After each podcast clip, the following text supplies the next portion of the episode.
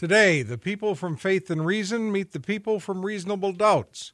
We'll ask them why they don't believe in God. They'll ask us why we do believe in God. And probably the best answer is either uh, God only knows or goodness knows. This is Faith and Reason.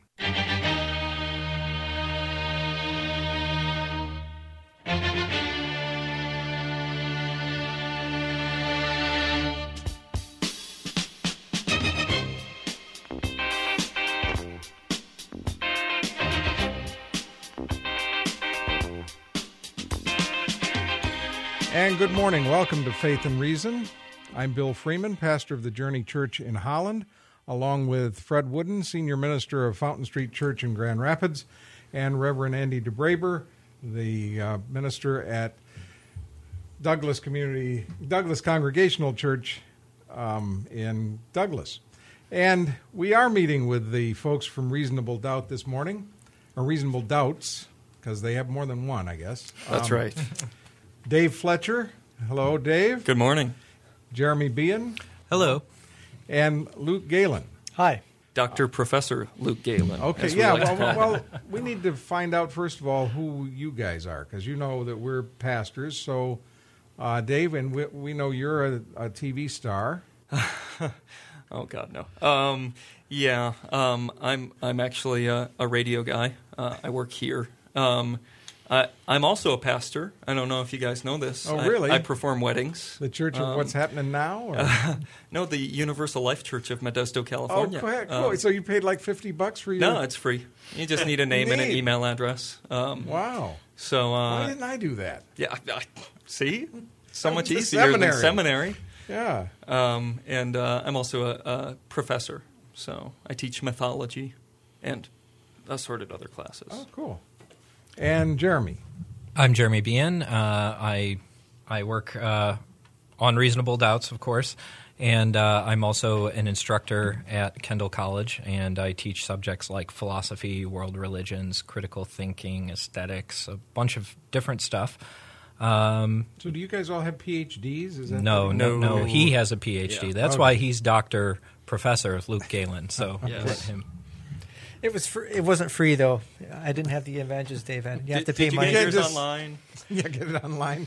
Right. No. Uh, yeah. So I'm a I'm an associate professor of psychology at Grand Valley State University, and my uh, so my degree is in clinical psychology, but uh, I also teach um, a course on psychology of religion and other areas of psychology. Well, Fred Wooden is a doctor too, right? Yeah, Okay. yeah, that's right. I uh, did master's work at the University of Chicago and got a Doctor of Ministry degree with a dissertation on uh, the history of American uh, Protestant worship practice, practices 30 years ago.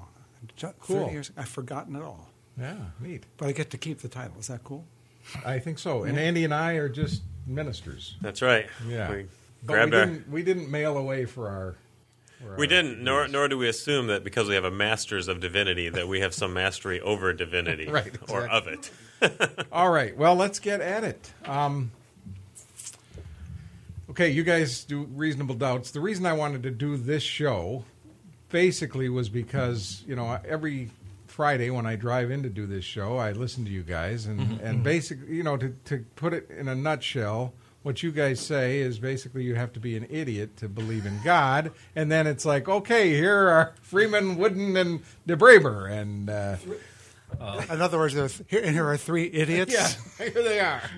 I, I think that's a mischaracterization of our show. I think uh, that's a fairly to put gross it- yeah. Okay, sorry. Yeah, um, the the claim that religious people or believers are idiots is is not something any one of us would make. Uh, first of all, at least speaking from my own background, my parents are religious believers. A lot of my friends, a lot of my mentors at college, all are religious believers. I went to a Christian college and a Christian university.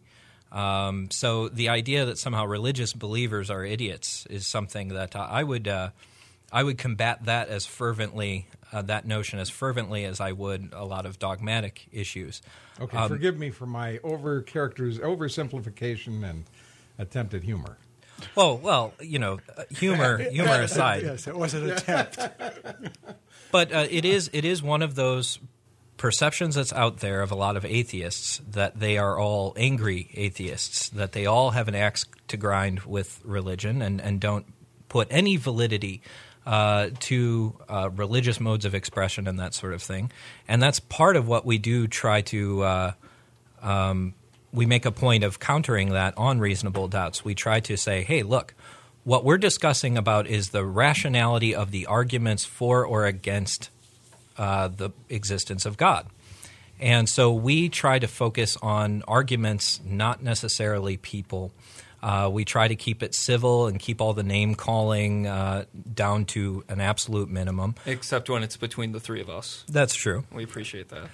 I mean, we do joke around about some religious uh, figures uh, out there in the media and the news uh, who sometimes I think deserve ridicule. But right. even the Bible holds ministers to a higher standard, right? It says uh, those who pe- teach the gospel are going to be, you know, judged uh, by the knowledge that they have, and so so we feel we're in keeping even with biblical principles doing that. Oddly enough.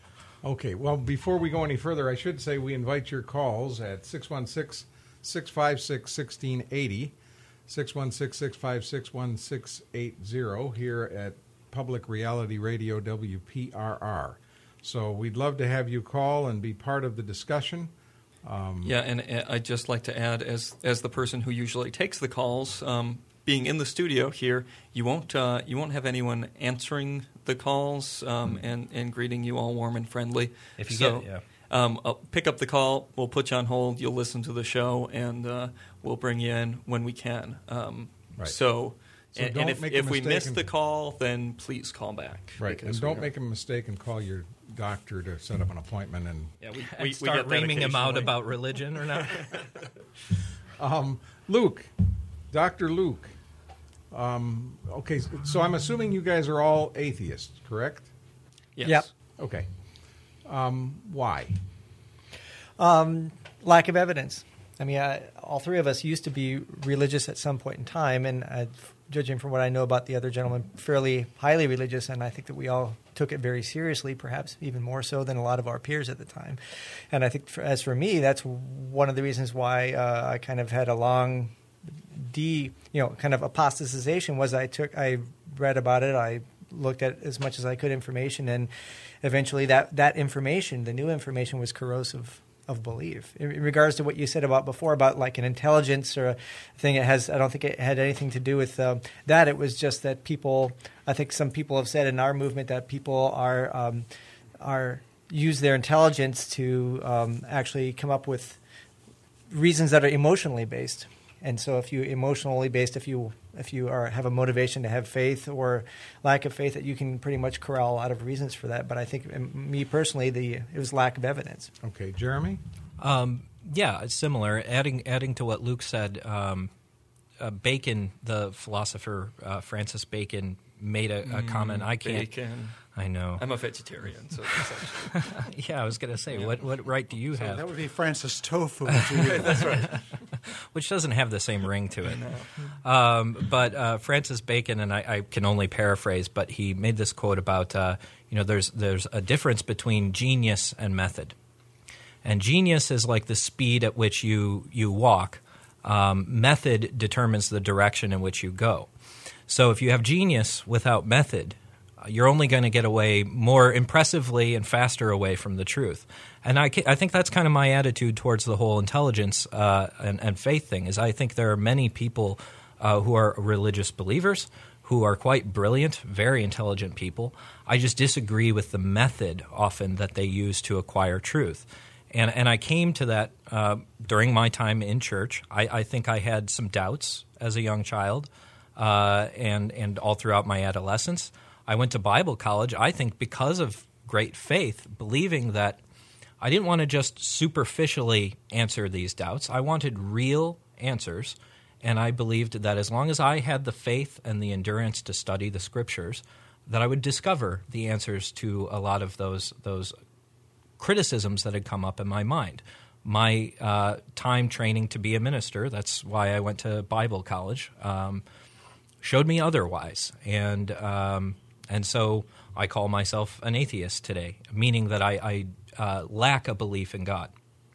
Okay. Not necessarily. I think I can prove God doesn't exist. I think it's impossible to prove a negative. So, Fred. Mm-hmm. No, no. I was just saying it was what I'm hearing are, vari- are three different varieties.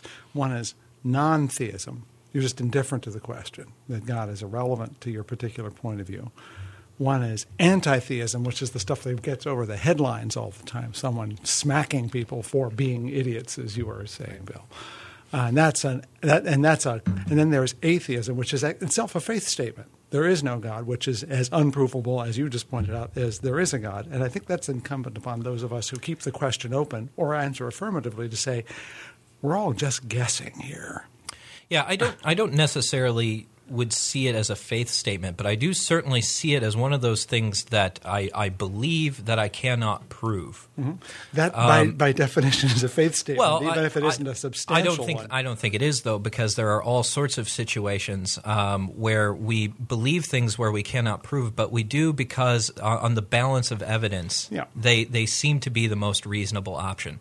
If we had to base our beliefs just on those things, we could prove hundred percent. We'd be stuck with things like math. Oh, I understand. Uh, and I'm agreeing with you. That's I'm, not enough, especially for people like me who uh, are not good at math. Well, was it wasn't it Rene Descartes, uh, a man of some intelligence, I think. Uh, yeah, I think he who, deserves who that. Said it, who said at one point, uh, "The heart has reason, which reason doesn't understand." A very crude way of saying that we're not perfectly unified in our own beings.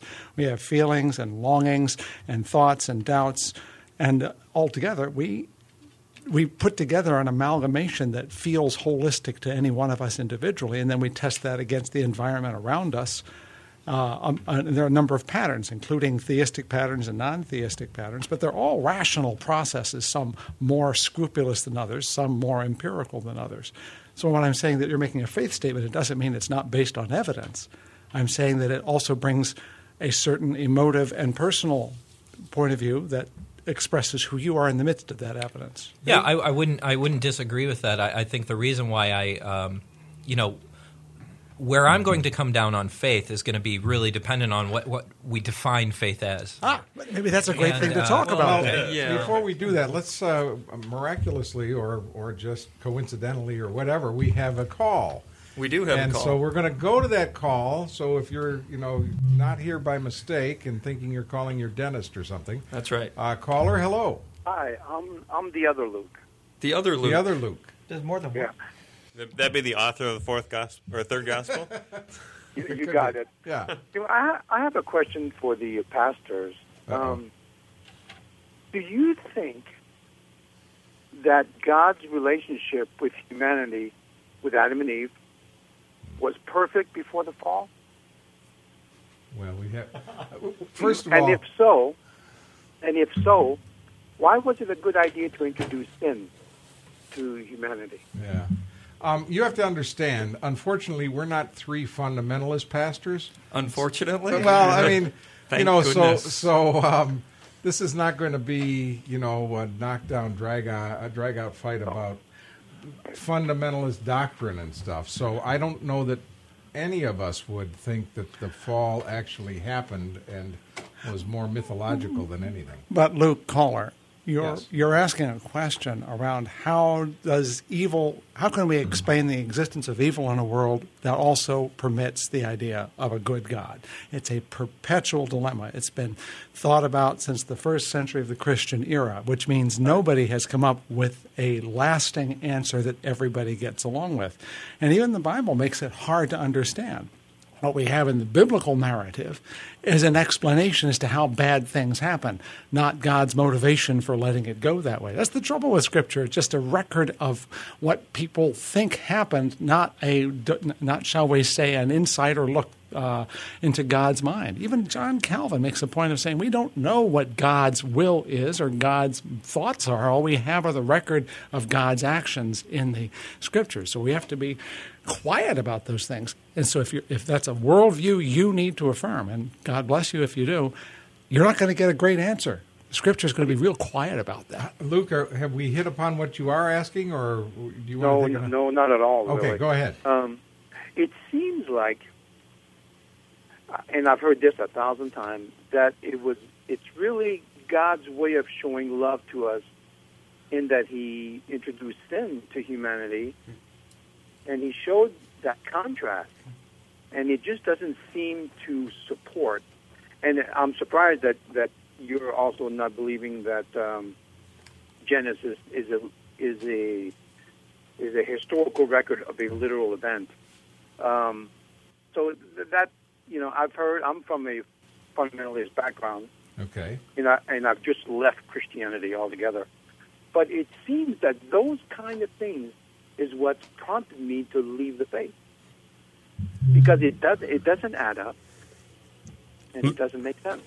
Uh, agreed in many ways, Luke. This is Andy DeBraber from Douglas Congregational United Church of Christ. And I would never say that, that God introduced sin into the world. It, w- it would either be that humanity has, or that it is simply the way the world is. And when we hear this, this story, the mythology of creation, what I hear in that today is um, having an experience, a, a unitive experience, a, a spiritual experience that many of us have had.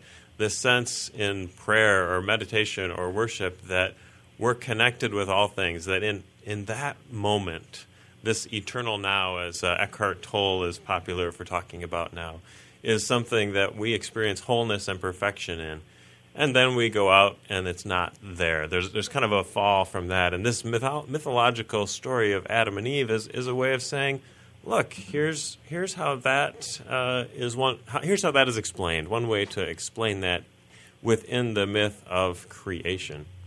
Right, A way right. to explain that there's sin in the world, that how humanity began, and you know all that uh, in Right. one little story. As well as Or our connectedness with God Right, and with right. one another and with the Right. earth. Right. So you're saying, in essence, that the sin element in humanity is by God's design. No. Not really. But Then but how then did- again, you'd have to say, as you know, our skeptical friends would, if Right. God created everything, then how could God not have created sin? So, but I, I won't speak for them. Well, Right, well, right. one one thing know that what go ahead, go ahead, Luke. But it, it it sounds like that again. That does not add up. That God would have needed the element of sin to project Himself good. Well, that assumes Yeah. that God is all good. I mean, I'm, I'm willing to entertain the thought that God also has a shadow side, as as do we. Wow, these are very liberal pastors. Yeah, yeah, which is really surprising. Yeah. That God would have a shadow side, or I guess I would have to interpret that as a sinful side, which really a dark side. Well, maybe it's like Nixon said. You know, if, if if God does it, it isn't sin. um, but anyway, So, uh, yeah, that's a whole different conversation. I believe we just hour. talked Well, about you that laugh, show, but there's a lot of people who uh, use Yeah. a defense Right. like that. Well, that exact- see God as a might makes right kind of God, and Yeah. and Well, uh, that is a I'm not one of classically. Calvinist point of view that God's omniscient and om- Thanks for your call, Luke. omnipotent. thanks, all that thanks, Luke, for the call. well, I, I have a I have a question because I um, How about if we hold that just for a second so Sure. we can take a break? And you're listening to Faith and Reason along with the guys from Reasonable Doubts here on 1680 AM WPRR, Public Reality Radio.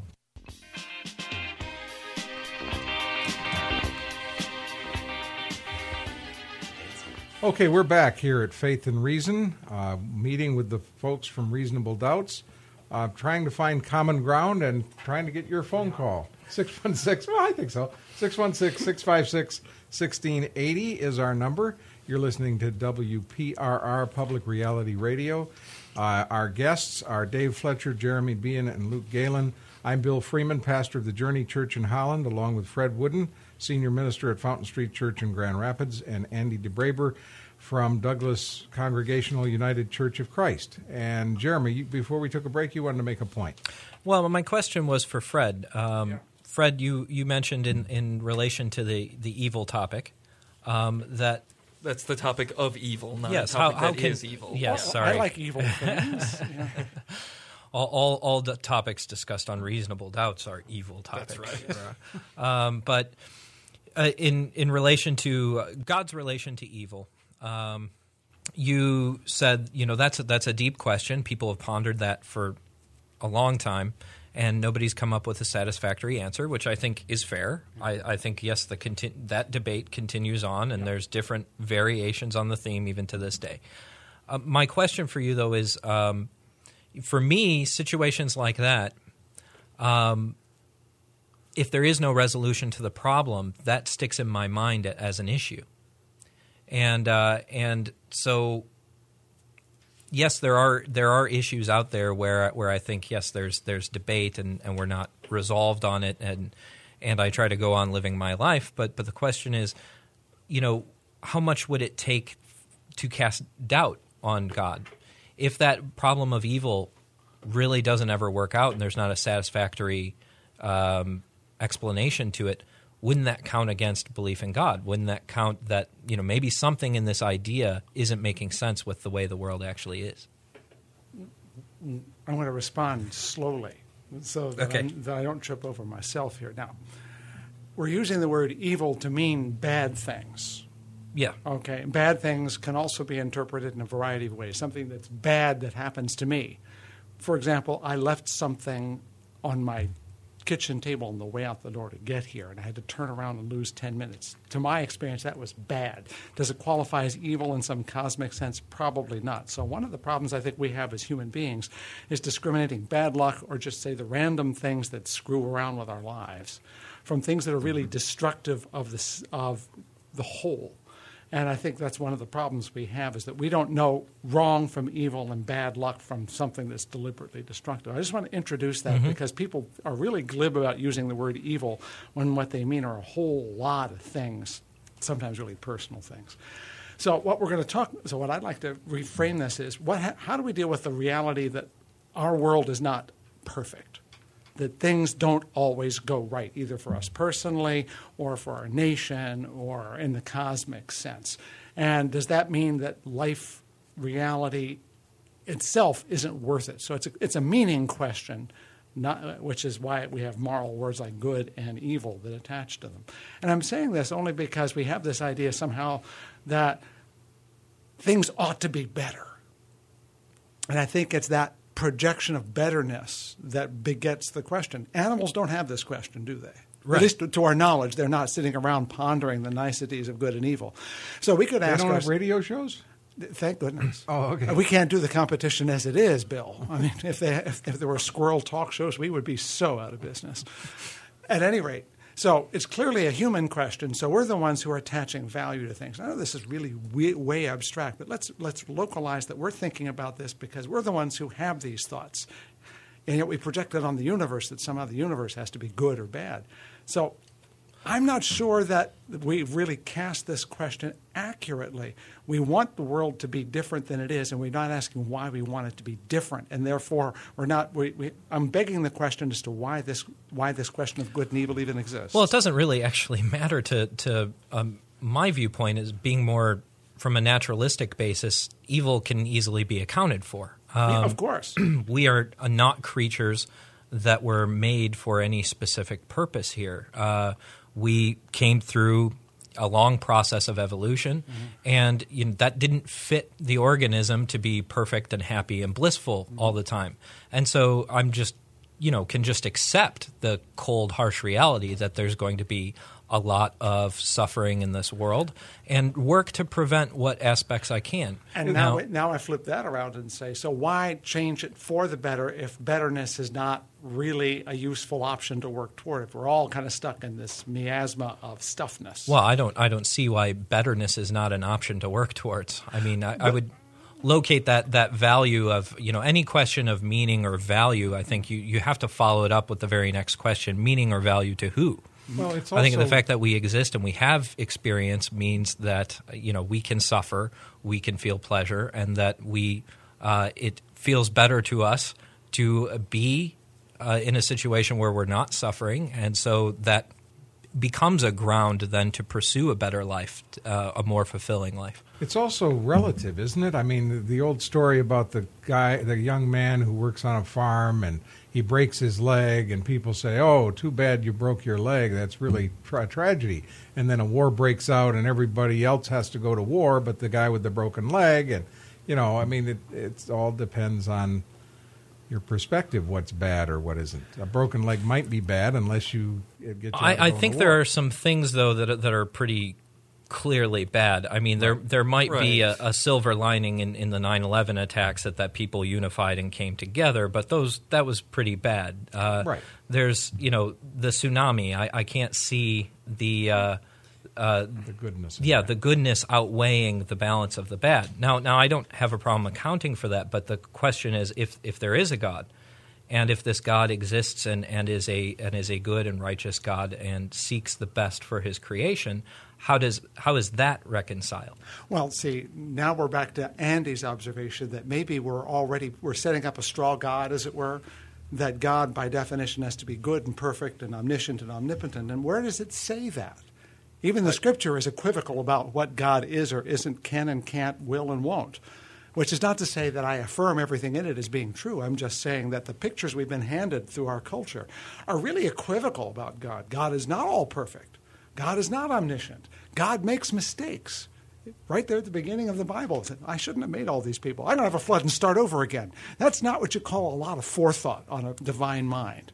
So we have a lot. We have a very complex picture. Again, I'm thinking this is the projection of human beings on how the or, or universe is organized, and it's a really inadequate picture because six thousand years ago people didn't know as much stuff as they know now. And I, I agree, but but then why are we carrying on the projection? because the right. issues that they're responding to are still real. What's right, what's wrong, what's true, what's false, what's good, and what's bad still haven't been so, so completely settled by any alternative that people still hang on to that. But we right. do know but that. wouldn't that, that prompt us to look for a more useful solution, a, a Right. better way of thinking that could make sense of these things, that could uh, you could be the- useful? You just reached the end that could make sense. Well, let's see if our caller makes sense. We have one on the line at 616 656 1680. Caller, hello. Yeah, this is Rick. Hey, Rick. Morning, gentlemen. Great discussion. Uh, I, I guess the term that uh, to try to reconcile an all-powerful, all-benevolent God with evil is it's called theodicy, isn't it? Isn't that the Yes, so that's usually when, when trying to find a solution to the problem of evil. yeah? And, I, and I think that uh, one of you folks mentioned that uh, both sides are unprovable. I mean, people who are atheists, uh, and you know, you can get into a psychological dissection of somebody's mind. I mean, they they have a reason for being an atheist. A theist has a reason for being a theist. I mean, m- many times atheists accuse theists of, of wishful thinking, and that's that's a fair uh, assessment. But on, by the same token, uh, we could say that people who don't want there to be a superior being in the universe are also engaging in wishful thinking. But I guess my my, my thought is is that, um, and, and you just touched on it. You know, where in Scripture does it actually say that God is omniscient, omnipotent, and um, and omnibenevolent, if that's a word? Um, it really doesn't speak specifically. And I, I think you're probably all familiar with the book of Job, correct? Yes. Now, it seems to me that if anyone reads that and takes that literally, um, it seems any atheist could look at that and say, "Yeah, that's how I think God is. He's just very capricious. He, you know, for those who maybe are, that are listening have never known about the Book of Job, it's basically a thing where the devil went to God and says, "Oh, this servant Job, you think is so loyal. Just let me have him for a while. I'll show you how loyal he is." And God basically says, "Yeah, go ahead. You know, it's it's it's really a um, a situation where God and the devil are playing with a man, and it's kind of a microcosm that story of what life is really like for those of us who are theists. You say that, and I've often thought, you know, as a believer, well, why is it that God and the devil, who are the two antagonists, are the only ones who never really seem to suffer, and everyone else, including Jesus, if you believe that he existed, had to suffer and die. But the two antagonists, they're not touched. And I'm just wondering, why couldn't an atheist read the book of Job and say, yeah, I can believe in that kind of a guy because he, he comes across as kind of an SOB. well, Okay. uh, let me okay, let me Rick, uh, thanks for calling. Thank you. Um, let me uh, clarify one point real quick. First off, atheists. It's not that we um, don't um, that we hope for no God in the universe, or however it was that Rick put it. It's not that we're. Um, it's that we don't believe that there is one. It's Right. not that we want to believe there isn't one. Right. Um, it's that there is no no evidence to suggest that there is one. And, and I think by definition, an atheist couldn't look at the Book of Job and say, "Yes, I." uh, That's the God that I believe in, because atheists don't believe in a God. Yeah, Um, if our motivation was to hate God, then yeah, we would Sure. get something out, out, out of that. But uh, but yeah, I, I don't know. Well, I think first why John, we would want to believe in a in a evil God. Uh, if I wanted to believe in a God, I'd want to believe in a in a good one. Well, It, I, it's just really hard to do that given the evidence. well, right. I think he he mentioned there's no place in Scripture where you find things, and we mentioned that before. But I think First John four sixteen, God is love. Um, we can't picture love. What's the def? You know, how do we define love? Put love in a box. Yeah, but I mean, God is love. Does that mean I God my fiance? I mean, what is that that statement? What does that mean? Is God synonymous with love, or is God represented by the act of love, or or you know, what does that mean? Well, one of the things It's that beautiful it does, poetry. It is beautiful poetry, and it breaks down the term atheist or theist, for that matter. Um, I would consider myself an atheist. I think Bill has addressed this on this show before, maybe, maybe not, but that theism, technically, right, is a god out there, like in the book of Job, running the world, making wagers with the devil, omniscient, uh, you know, all powerful. Um, whereas I don't believe in that kind of God. So I'd be an atheist according to the technical term there. I believe in a God that is is much more immanent than transcendent. That's one we experience here among us, between us, in relationship, uh, in that in that kind of loving sense there, Dave, and one in in whom or who calls us to a, a sense of wholeness and, and growing towards that in all times, in all ways. I, I kind of resent you taking taking our label there because I mean that's not that's not and uh, you may be you know um, correct linguistically and I'm not sure that you that you are but but to call yourself an an atheist or an atheist and believe in this transcendent um, boogity woogity um, that's not really um, yeah yeah. I, I, I went to Aquinas. Maybe it'd be an that's an- where I got my theological training Maybe so- anti-theist would be better. Well, I think there's a question that's that's prior to what we're talking about, and, and that is um, how do you discover truth about God? Um, we've mentioned the scriptures a couple of times. We've mentioned how you know it's insane to read some of this stuff literally, and I would agree. Um, but historically, where people get their God concepts has been through that tradition, through those scriptures, and you guys seem to know where you disagree with the concept of God that's been presented in the scriptures, uh, and and you have other views of what He might be like. Or I, she. I want to know, or she, I, yes, Yeah. and I need Now to reaffirm this when I'm roll in. using personal pronouns. Right, no, I- I'm I heard just you last out time. of convention. for that yeah. matter, neither. Or Um, but I, I want to know where where do you acquire your knowledge about God? What's what's the method that you use to discern the nature of God? Because it, it can't be, you know, the fundamentalist has the easy answer to this. It's the wrong one, Right, right. but it's it's the it, you, at least you can understand the logic. He says it says it here, then this is what I believe. Yeah. Okay, Fred Wooden here. I'll resort to a quote from Plato. Okay, old guy, actually, and who's quoting Socrates, but you know he put the words in Socrates' mouth. Somewhere in the Timaeus, Plato has Socrates say, "God is to the universe as the mind is to the body." And the reason I know this is because I was uh, I was familiar I was personally acquainted with a gentleman named Charles Hartshorne, who was a disciple of uh, Alfred North Whitehead, who tried as a scientist to create a metaphysical system that was consistent with the science of his day. Uh, and for him, for, Nor- for Whitehead and for Hartshorne, the question of cohesion, meaning, and value could only be expressed in a concept of God, not a reality. In other words, it was logically useful and it fit the structure of reality which is a really bizarre way of saying, I don't know if there is a God, but I have a funny feeling that the universe makes as much sense with one as without one. And therefore, I really want to look to see if that concept bears out over a period of time. So we all start with a premise. But You've actually adapt, you actually started with the premise there is a God as kids. You gradually let go of it. I started out with the promise, the premise there wasn't one, and I've come to the point where I'm saying Well, there could be, but not the one that I've seen presented in various scriptural traditions. And let's remember, there is more than one scriptural tradition, not just the Jewish, not just the Christian. There's also an Islamic scriptural tradition, which is akin but separate from. There's also a Buddhist scriptural tradition, which is truly non theistic but does have a very elaborate mm-hmm. structure of mm-hmm. meaning, transcendental mm-hmm. meaning. And a Hindu tradition, which is way more elaborate than anything here. And there are a lot of Hindus in this town. Who's to say that any one of us has a good purchase on it? So, my response is my guess is I don't know if there is a God or a godness in the universe, but I think it's logically possible. And I'd be foolish not to at least give that a good, long, hard, critical, but at the same time en- engaged look.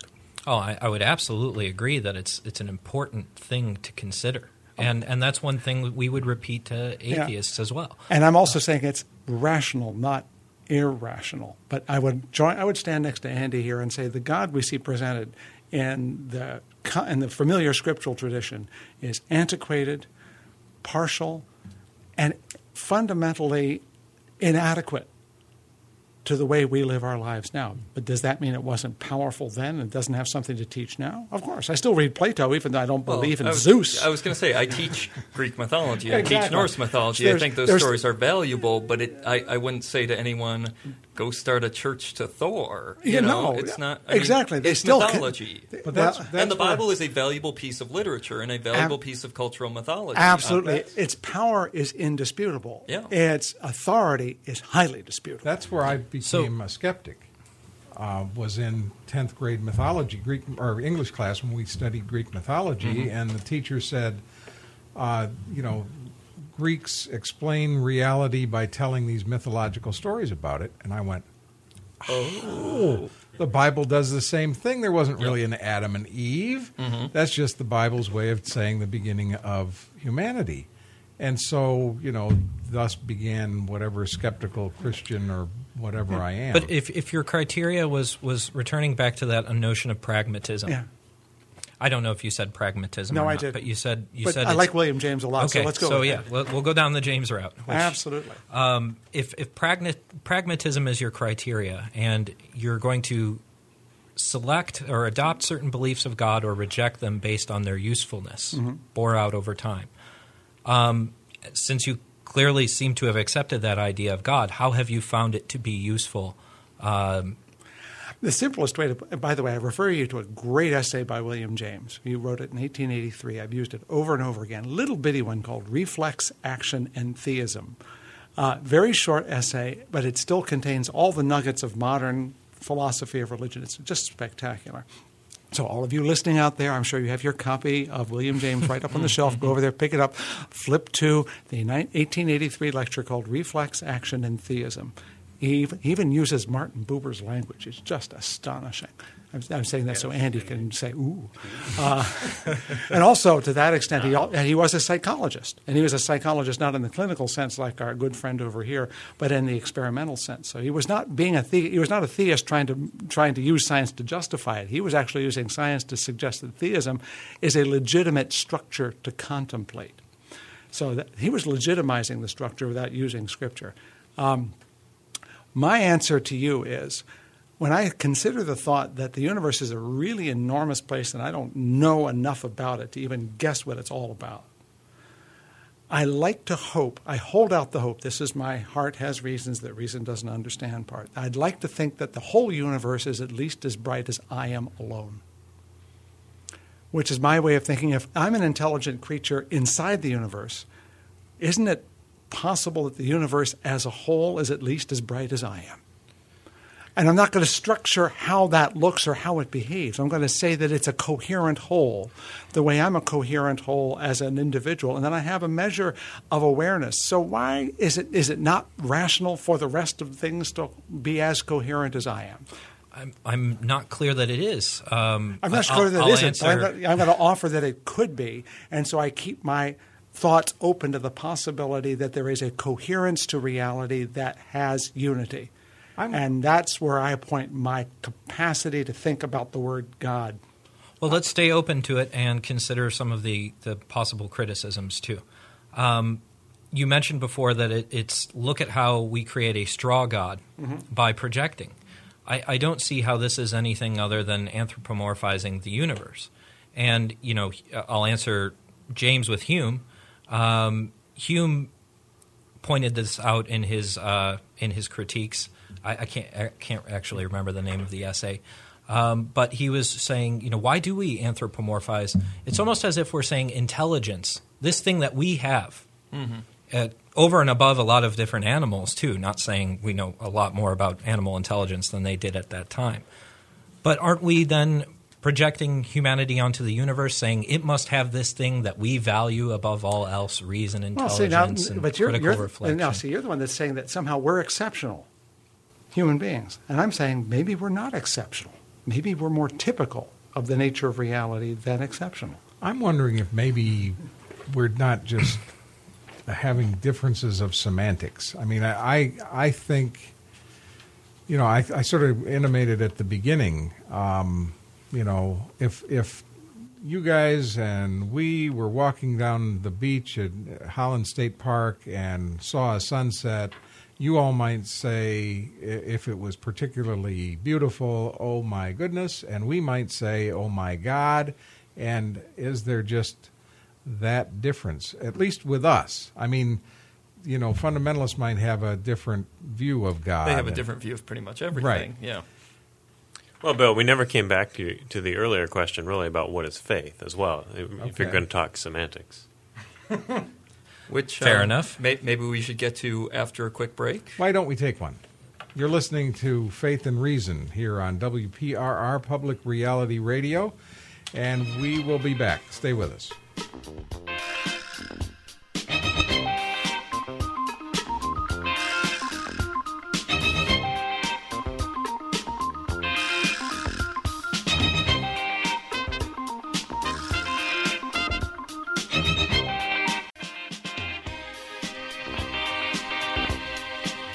Welcome back to Faith and Reason here on WPRR Public Reality Radio. And you can get in on the discussion if you'd like at 616 656 1680, 656 1680. And you can also listen online at publicrealityradio.org. And we are Faith and Reason. My name is Bill Freeman, pastor of the Journey Church in Holland with Fred Wooden, senior minister at Fountain Street Church in Grand Rapids, and Andy DeBraber, minister at uh, Douglas Congregational United Church of Christ. And we are meeting and talking and hopefully being reasonable with the folks from Reasonable Doubts Dave Fletcher, Jeremy Beahan, and Luke Galen. And Luke, we haven't heard from you in a while. Uh, what, are, what are your thoughts? Because I see you over there, and, and it seems to me you're in you're deep in thought, He's or the George Harrison of the group. you're you're off in I'm gonna head to I'm India. not sure which. He's the soft-spoken member. Uh, well, uh, you know, in regards to what you just said about difference in semantics, I think that gets us a long way. That, that, that we might label things differently. I think from from my perspective, a lot of the things that that make a difference between our side of the table and yours is that um, is the issue of falsifiability. Uh, that is um, the issue of the simplest explanation. Uh, so some of the terms I don't really, you know, my philosophy background is not as good as some of yours, but uh, when we use terms like, you know, saying that rather than transcendent, it's immanent, or when somebody says the God is the the mystery of the universe, or some of these things, I just really, um, uh, if we're not going to have a specific definition of things, why not just simply stick with the simplest definition uh, that that gets us the longest mileage? And Occam's that- razor. Which is Occam's what? razor. Yeah. Which is that you know, if, if I could say, well, I don't know whether God exists, but there's a special feeling I get when I look at a sunset, to use your example, or Right. that there's something a connection between us that seems spiritual. If it can be accounted for by a, a mechanistic explanation that's something in your brain or whatever, which I don't even think William James ruled out, then that's what it is. Why add something on top of that to say it's spiritual, it's mystical when it's just uh, when there's no evidence to, to think that? Well, Occam's razor, Fred Wooden here, it has three conditions. The, the, the simplest answer that fits all the conditions is the most likely to be the best answer. So there's a probabilistic ending, most likely not guaranteed. Fits all the conditions, and that's the hardest one because there may be conditions that are rather obscure. We may not know all the factors. So we tend to land on the simplest answer. And I think affirming there is a God and it's the one in the Bible, or affirming there is no God and it's the one that's not in the Bible, uh, are both good, simple answers, but they may or may not be full, fully account for all the variables that you're trying to answer, and they may, in fact, both be wrong because there's a probabilistic question at work Well, here let's- too. I, Let's I try do want to jump in. It's it's not necessarily. Sometimes we we make atheism to be out more than it is. I A- understand. atheism isn't really uh, any sort of belief system or or. Ah, but that's where I think it is. There is a belief It- system. it's There's- not. It is Let- in let the me- sense let that me it's finish. not. It is not doctrinal. Let, I would let me agree with let you. me finish real quick. And, and what I mean is, my atheism. To tell you, it looks like we have a the emergency emergency broadcast system is cutting into our interview right now. Just for a moment, So we're not even on. it's possible.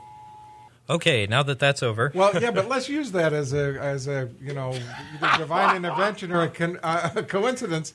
If if this had been an actual emergency, you know, maybe the three of us would be praying to God or whatever that uh, you know the bomb's not falling. But what would you all do? Try to find a solution. Yeah, look for the nearest Or a safe place. safe Yeah. place. Get Yeah. home to my family. right. Yeah, I- I- that's most likely what happened. Yeah, would I'm with happen. I'm with Mother Jones here. You pray for the dead and you work like hell for the living. Um, I, I would like to, though, continue my clarification. Is that it's uh, I, I believe what we should be pitting is a naturalistic worldview versus theism. Um, Yeah. and and so if the question now is is comparing, you know, what we see and does it make a lot of sense? Um, do our naturalistic accounts, what we what we can gain through empirical science uh, and logic, do those things account well enough for the situation? Do they account for all the data? Uh, or is there some reason why we need this extra premise, this extra being of a God to be in there? And so I, I think when we're talking about Occam, Occam's razor, it's important to keep that account, into account. We're not just talking about God versus no God and what that explains. Right. Why is naturalism and theism? uh, Why are they mutually exclusive, though? Um, I'm just using a definition of naturalism that would say naturalism in the sense of not supernatural. Not supernatural. uh, of restricting oneself to the types of explanations that are uh, that we can observe, uh, that are publicly verifiable. Right. Uh, so that, that's what I mean by naturalism. I, I certainly believe a theist can embrace the sciences and the, and physical sciences and biology and use that information. So that's that's not my claim. Okay, because Martin Luther King, I believe, said the universe bends towards justice. And to me, that would be, in a way, you could say, well, then, you know, God is bending the universe towards justice. Or you could just say the universe bends towards justice. Or you could say that's not true at all. The universe is chaotic and. I bet I think the best question would be from the evidence that we have about the universe, does it support the view that there that things work out to be just? Or, or I would say, from a naturalistic point of view, that is there any evidence that things move outside human, simple human actions and, and mechanistic explanations for that? You know, I, I, I wanted to mention also something that came up before is that you we've been talking about a very rarefied kind of liberal uh, view of God as being, you know, we, uh, somebody. I think it was Andy that said he did, wasn't even sure he's entirely good or whatever. And then you mentioned that thing with the, when the disaster thing went off, we could pray. People always philo- philosophically back up into a very non-falsifiable position and say God could be this, or maybe He's not even something intelligible to us. But then when you when you're when people are in trouble, that most people's ninety nine percent of people's understanding is it's a God that I can pray to, or He would like this sunset. He made this. Uh, that the, the, in practice they reveal their assumptions about God. So uh, in a philosophical dis- discussion, it becomes very difficult to nail people down on maybe God's not even you know this or that. But if He's somebody that when the rubber meets the road, you pray to, Right. uh, is involved with beauty and connections between people or something like that, Guiding you're, justice. You're revealing your assumptions right there about what God is. Okay. You know, some years ago, Fred Wooden, uh, I, I used a term called transcendental structures of meaning. Do, is there a way for us to articulate whether or not there are transcendental structures of meaning, which is to say, meanings that are larger than any one person, uh, that exist outside, uh, that are larger than one person or one group of people, meaning a culture or a religion, which is uh, that's an, again an esoteric phrase because I want to avoid for the moment talking about gods or no gods. But the reality is the idea of God is a transcendental structure of meaning. It says there are things that matter in a way that's larger than today or tomorrow or things like, or me or you. So Well, we, we will talk more about all of that and other things in just a minute, but we need to take a break. You're listening to Faith and Reason right here on Public Reality Radio. Stay with us.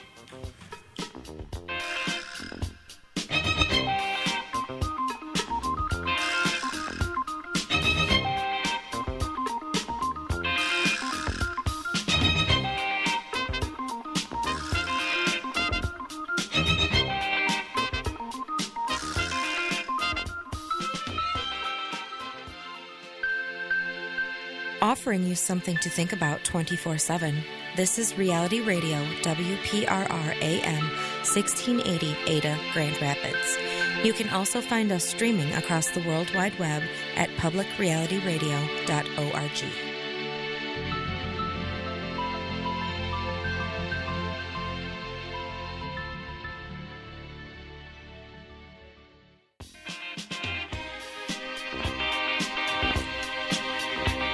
back to Faith and Reason here on Public Reality Radio, WPRR. Our uh, phone number is 616 656 1680.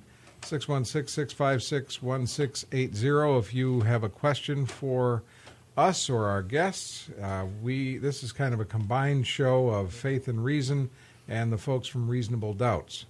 We actually have an email that has come in. Oh, my goodness. We have an email question. Can you Um, give us that email address a minute, Bill? Yes, we can. Is it Pastor Bill We Freeman? ha- there's there's two ways you can contact us over email, and that's either pastorbillfreeman at gmail.com okay.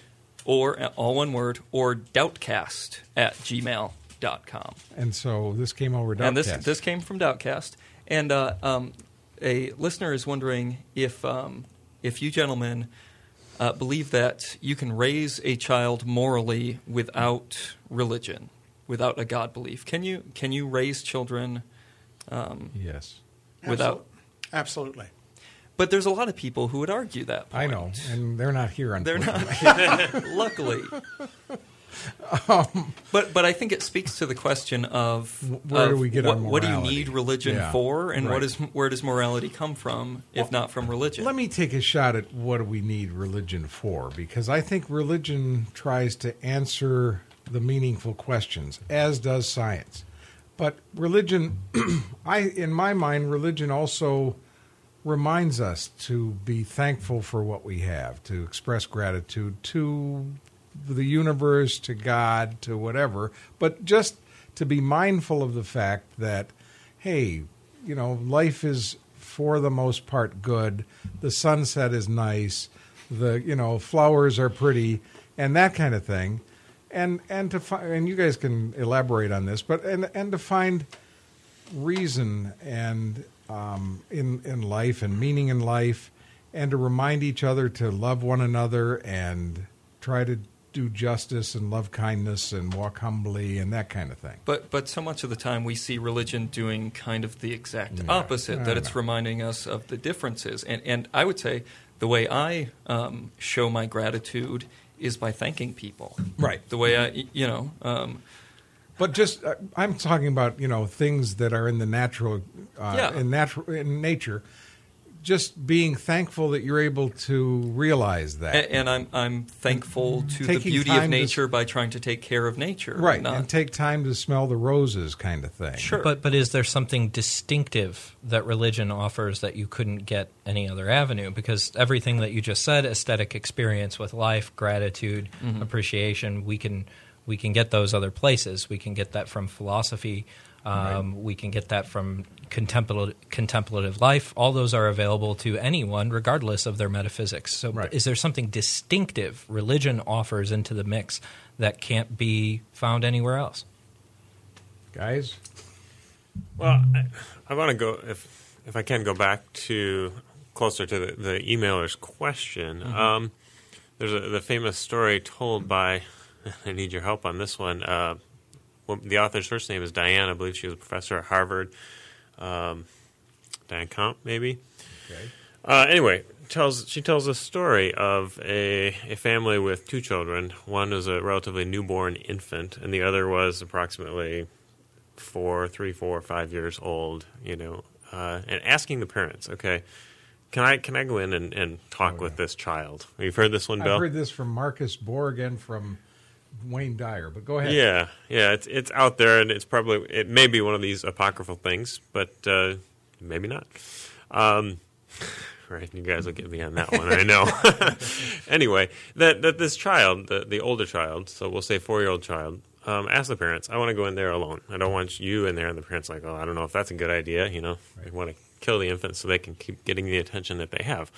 Um, so they decided to set up monitors in there so they could listen what's going on. The, the older child goes in and, and, is kind to the infant and, and eventually says, um, "Can you can you tell me about God because I'm forgetting?" And it, it does seem that, and, and I'm you know I'm curious enough and wondering enough to know how much this is a sociological phenomenon as well as perhaps a religious one. But it, it is frequent uh, in my experience of having children, of knowing people who have children, that, that children ask these kind of questions. Um, and is that is that simply because that's what they hear? It's what it's the culture that we find ourselves swimming in, or is it because there is some uh, innate experience before that that that is is lost and perhaps recovered over time? In psychology, this is Luke. Uh, that there's you know a lot of theories. Actually, now it's kind of springtime for a lot of evolutionary and developmental psychology theories about how people are people blank slates, and you have to teach them religion, and socialize them, or uh, there's some evidence that actually they uh, come with uh, uh, the capacity to be religious or to have um, things like in evolutionary psychology they would call external agent detection, thinking that the default is that something's out there and they have to be that has to be unlearned. That is atheism and what we've been talking about is non-natural and that actually the, the, the brain is somewhat developed to have these different modules that produce supernatural intuitions they are separate things. So, like uh, agency detection, there's an agent out there, or like face detection. Oh, I saw a cloud. Maybe it looks like a face. Mm-hmm. That those things are separate things, but our mind corrals it together under, hey, maybe there's an agent out there who watches me, who cares about what I do, cares about moral, but all those things are actually separate modules that have evolved for totally different reasons. One of those might be that we live much less anxiously. Right? Yeah, so so like some. it's it's comforting. Although you can make an argument that religion produces as much discomfort sometimes than comfort. Right. Um, I know it makes adaptive. me uncomfortable. but one one beneficial thing. as thing if it doesn't us. Right. so like uh, uh, in evolutionary psychology, there's theories about like group altruism, getting the groups. We would not have evolved the way we had if we killed each other. That even chimpanzees and monkey right. troops, any social animal has to be able to play nice. Well, what if those things get extrapolated when you have a big brain into God wants us to play nice, or there's an outside agent that wants us to play nice? Didn't I hear or read someplace that, that scientists say that we have a God gene? Yeah, that was a little yeah. overhyped, I think, to good. sell the books. But there are uh, the guys. What it boils down to is he found a certain gene. I think it was in the serotonin system that uh, when people that had a certain form of it had higher transcendent type experiences that, and, okay. than people who had a different form. So. Well, I'm sure you're you're familiar with the work of uh, James Fowler on faith development, mm-hmm. stages and, of faith. Uh, stages of faith, and what this taught, taught me is that, like it or not, people are going to have these ideas, not just because they're in the culture. They're going to ask these questions: Why am I here? Does it matter? What? So these speculative questions the, about purpose, meaning, and Stockdale questions. Who am I? Why am I here? Yeah. Well, I'm talking about I think that it's inevitable we're going to ask these questions, and that the that religion is a response to those questions. So some people like to say I'm spiritual but not religious. Is what they're telling me is I need. I'm still thinking about these questions, but I haven't come down with a package of answers that I find satisfying yet. So when I talk about everyone has faith, I'm not saying they have faith in a particular st- system or pattern of answers, but they're all saying I, I like Albert Camus would say that suicide is the only pertinent philosophical question. Any day you get up and don't off yourself for somebody else, you've answered affirmatively that something worth hanging on to is going on.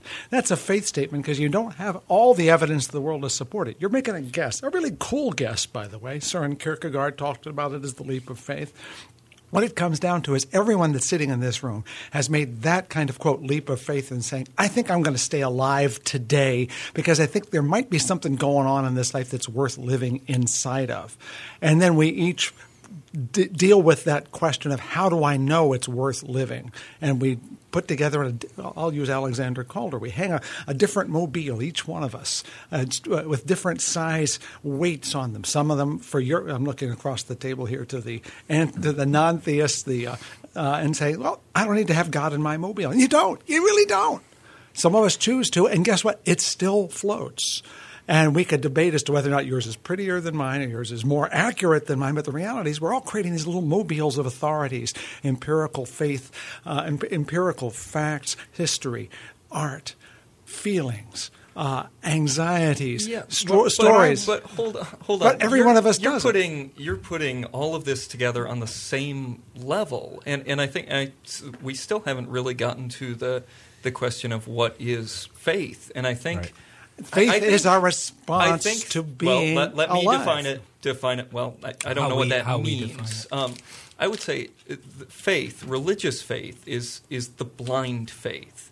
It, faith, quote unquote, and I, I hate using the term for it, based on empirical evidence, is not is not faith. Okay, I, I have, uh, to use your term, I have faith that my fiance loves me. That's not based on the fact that, well, I don't know, feels good. No, it's based on the fact the way she treats me, the way she talks to me, our interactions. Okay, having that faith is very different than having faith that there is an invisible man in the sky who can who I cannot see, hear, interact with, or uh, hear anything back from who loves me. It's totally different. We are absolutely different degrees of faith. It's it, you shouldn't even be using the same word to talk about Ah, faith in the so- empirical. So you're and offended faith by in the, word and use the of the word blind. faith because I'm using them I- I- interchangeably. I, I, I don't what- like using faith for, for stuff that can be empirically shown. It, But- it's not. It's it's a What what it leads to is use of the word. What we what it leads to here is is um, and I think this has been happening a lot in this conversation is is equivocation. If we're talking, if we need to be specific about our terms and, and what we mean and and uh, and how we're using them, and if we're not, it's very easy to swap out meanings almost. Uh, Almost like a sleight of hand trick as to what exactly we mean in faith. So, in one context, all we mean by faith is is trust, trusting in somebody. In another context, we mean this leap of faith, which means I'm going to believe in something Right. even though I've already acknowledged that the evidence isn't enough to take me there. Well- I mean, why else will use Let- the let me ask- analogy well, of in a fact, leap? your word trust is very youthful. And we use the word faith that comes out of a Latin word fides, which is the same word as fidelity, which is you're talking about with your fiance. You believe that she's going to stay true to you, faithful to you, and not in the sense that she believes in you, even in spite of any evidence to the contrary. It's a it's an a it's a loyalty question. right. So it's about trust. So, at some level, when I'm talking about faith, I think I'd like to reclaim faith away from its being packaged as a Christian phenomenon. I think that that's been the real travesty is that Christianity has gone off and grabbed these words that I think are essentially universal and turned them into brand names. And there's a part of me that says you guys should go out there and say, "I am a man of faith. I believe in my world, Yeah, and, we my world is as legitimate." crucified by our But own would people. you would you at least uh, acknowledge that in this conversation so far we've used different definitions of faith and then just We've used switched diff- no, we've used different contents of faith, and I'm trying to argue. No, and I think well, let me point it out legitimately though. here. If we're talking about trust in another individual, and we're saying that's that's what we base it on, and no, just not in another individual. and the just sense of or trust. a sense of trust, believing in what we believe. Yeah. Well, let me, let me have present a couple Can- different. Okay, right. go no, go ahead. I'm sorry, I didn't mean to interrupt. Well, I just want to give you a little more input on how we would relate to faith, or at least, or at least how I would relate to faith, and that is, there are situations where I would acknowledge there are things that I believe that I cannot prove. One would be the principle of induction that underlies a lot of the sciences. The idea that um, there things will behave. Um, we can tell from some small set of observations, some sort of general fact about how the universe probably works, or the regularity and order of nature. Things will behave the way they do tomorrow. Now, Hume pointed out that there's no logic, just straight logical way to argue for that without circular reasoning. But we need to believe in induction. So there's an instance where I can't prove it, right? But well, you're laughing, but let me let me explain how they're different. The thing is, nobody could possibly doubt induction. The fact that you're sitting in those chairs and you believe they would hold you up, The fact that you get uh, that when you come to a stoplight that's red, you think that still means stop. Those are all inductive inferences. So it's something that we must believe by necessity.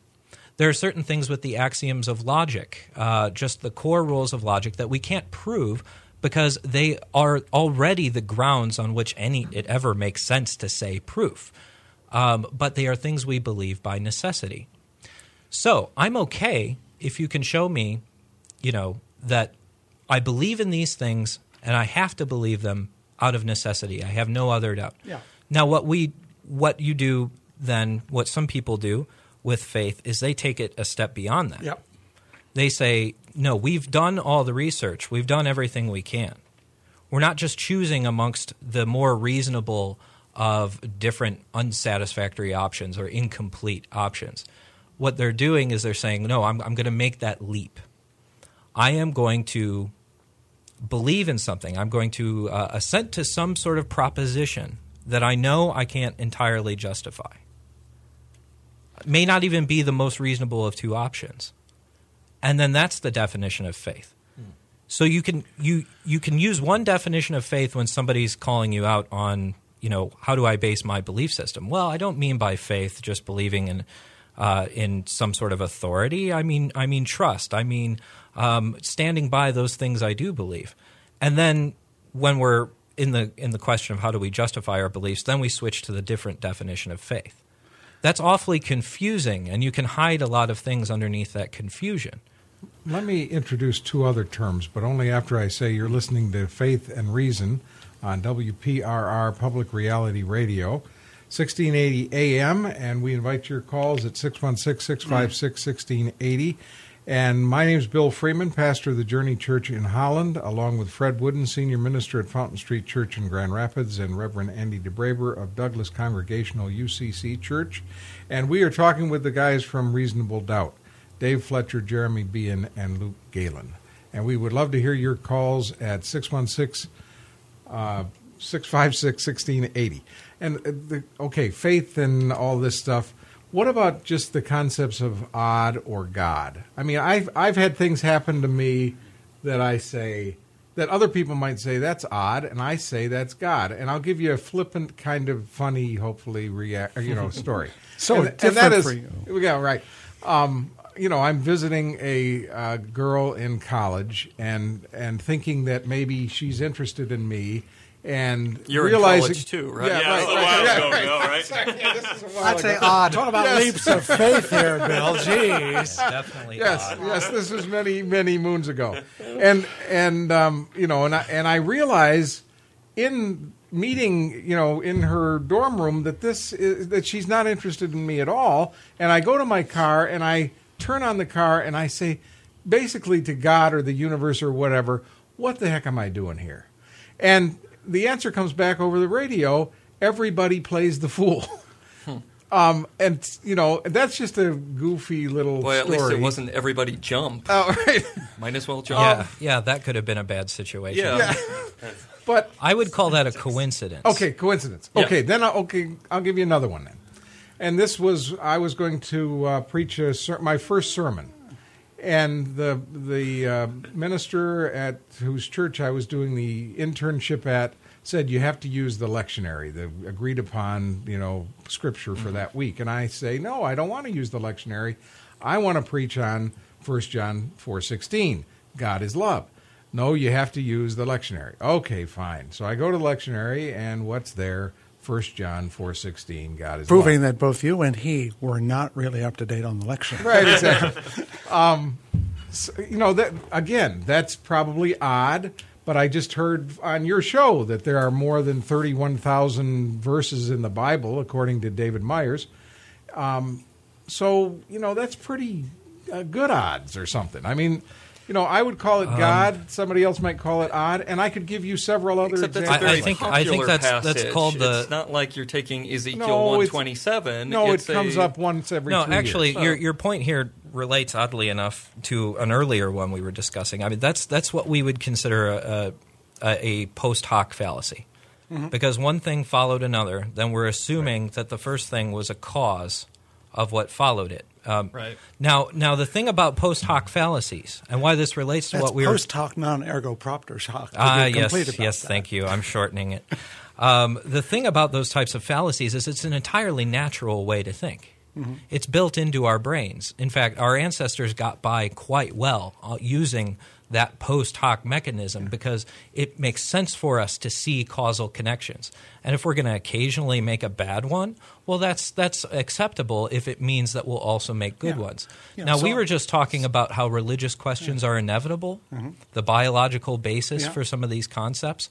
Well, I see an analogous situation there. Oh, absolutely. Sure, some of these things may be inevitable, but if we know that our natural ways of thinking can get us into error, just as we would study the post hoc fallacy and recognize, you know what, it's okay that our brains do that, but it may lead us into error. And we try to guard for that. And we try to be more critical and, and wean and- out those mistakes. I would say it'd be the same thing with agent com- detection But and the other ad- things that we have. the capacity for error is universal. It's not just attached. It doesn't just attach to our religious thoughts.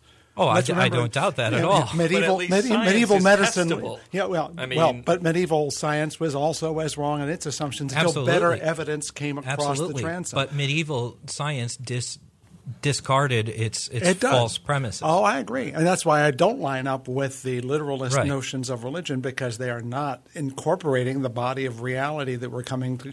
What's really ironic when you think about it Well, is that the, the argument for fundamentalism is is shall we say a, the, the love child of the Enlightenment by itself because before we got into scientific science as a reality and it became important. Most people didn't argue the literal truth of the bible. It was just one of the things that was out there. As only at the 16th century you start getting religious people trying to look for empirical evidence to prove the bible. And the only reason they were doing that is because science was coming up with empirical evidence that was countermanding it. So they, I, I think I think in a sense. so fundamentalism right, is the odd is, is the bastard child of the enlightenment At the same time, though, um, pre-Enlightenment churches probably didn't sound a whole lot like Fountain Street Church. No, they did not. I'm not arguing they would, but let's also see that we're all we're all kind of con- that everyone's in the same struggle here to try to sort the true from the false, the reliable from the unreliable, the wished for from the rea- from from the I, actual. I agree, and and the point I'm trying to drive home is what of, what is our method? If if we're going to say if we're going to be true to it that we're discarding those things that won't hold up with reason, an aggressive God, all these other Now, things, let's- let's- then let's- how can we then use? You're using the word reason. I'm going to talk about the word truth, which includes all facts knowable by reason and all facts that are knowable by non reason and all non facts that are unknowable altogether, which means a really large amount of stuff out there that we can't at the moment get a hold of. So I would dispute that reason and empiricism are interchangeable. They're not. Reason is a system of thinking, which is great and we need to use it. It's important and it's essential to the critical functions to root out those errors we commit every blessed day of our lives. So I'm going to say empiricism and science are exquisitely important systems for checking on our error because we commit them all the time.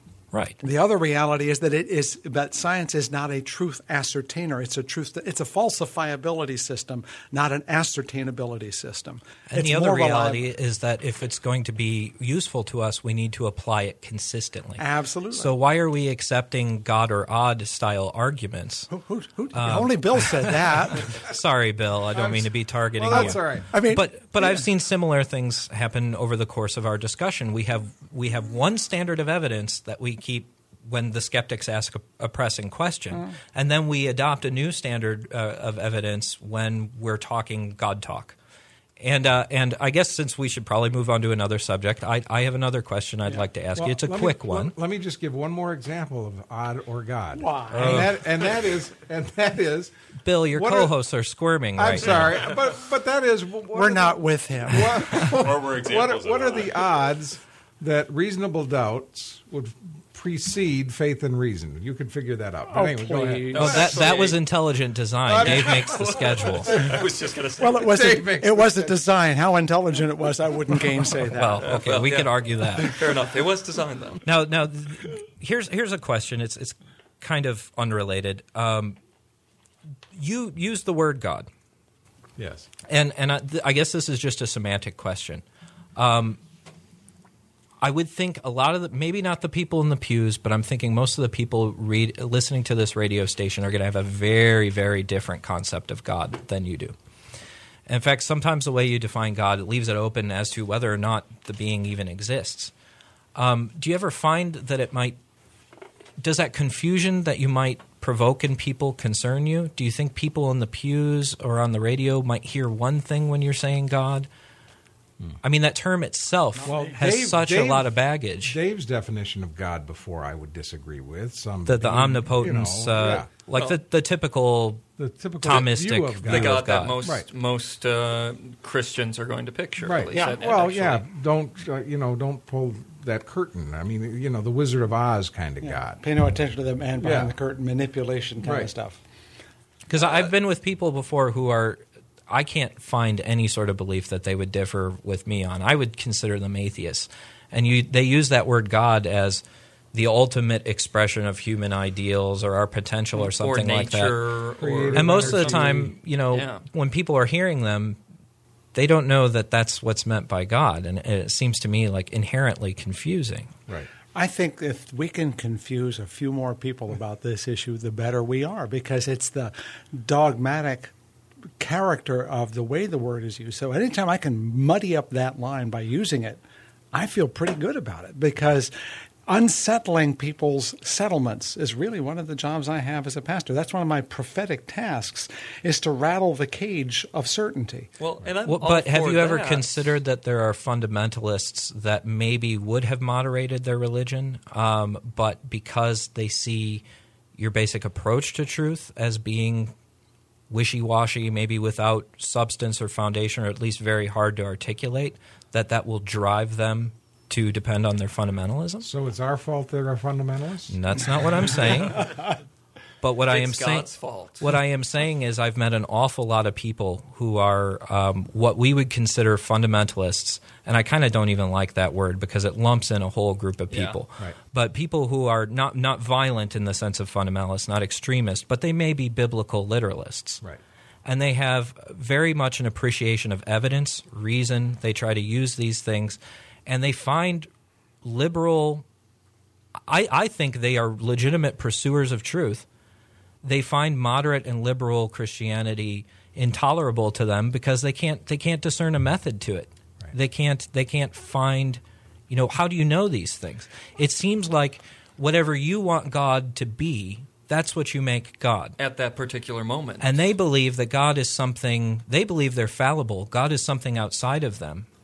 And they want something more reliable than just what their emotions or what a satisfying concept of God might point them towards. So, you, what I'm hearing is that both the a certain bunch of non-theists and a certain bunch of theists have a strongly objective notion of what truth is, and as I heard Andy a little bit ago, I don't want to characterize him, is that some of us are also shall we say, of a mystical quality, which says we interpret not only the data we get from our senses, but those that we get from our responses to our senses, and that we see them if they are not if they're not consistent, nonetheless to be holistic, and that we try to articulate that reality on that basis. And that means, yeah, we're talking about something we're speaking a different language here, and we can try to translate around it.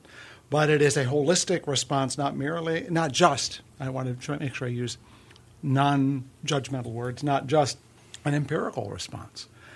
I think you're fine the way you are. You're grand, and I don't. Thank you. And That's very sweet of you. to yeah, that's very kind. Because on I like data, you too. Your shirt is really cool too. I like it too. Yes. No, Well- people can't see, but my shirt says, "What if the hokey pokey really is what it's all about?" I think that's a really good question. What I'm trying to suggest here is that on a day-to-day basis, I think everybody's a functional atheist because nobody opens the Bible to say, "How do I turn on my computer? How do I pay my phone bill? How do I cook food?" I mean. Or a naturalist, I think would be would be more accurate. yeah, that they are. Well, Right. I'm saying Yeah. functional atheists Regardless. that they don't use their religion to negotiate every day. Mm-hmm. They don't use it to buy gasoline to balance their checkbook. It's a useless document, and doctrine has no way of negotiating day to day life. And as Bill pointed out, it's only when someone blows the whistle of terror that we suddenly find ourselves dropping to our knees, or as we were taught, uh, shall we say, to duck and cover when we were little kids, and we have a We were told that we'd duck and cover because we would somehow survive a nuclear holocaust. We know that's just about as effective as praying.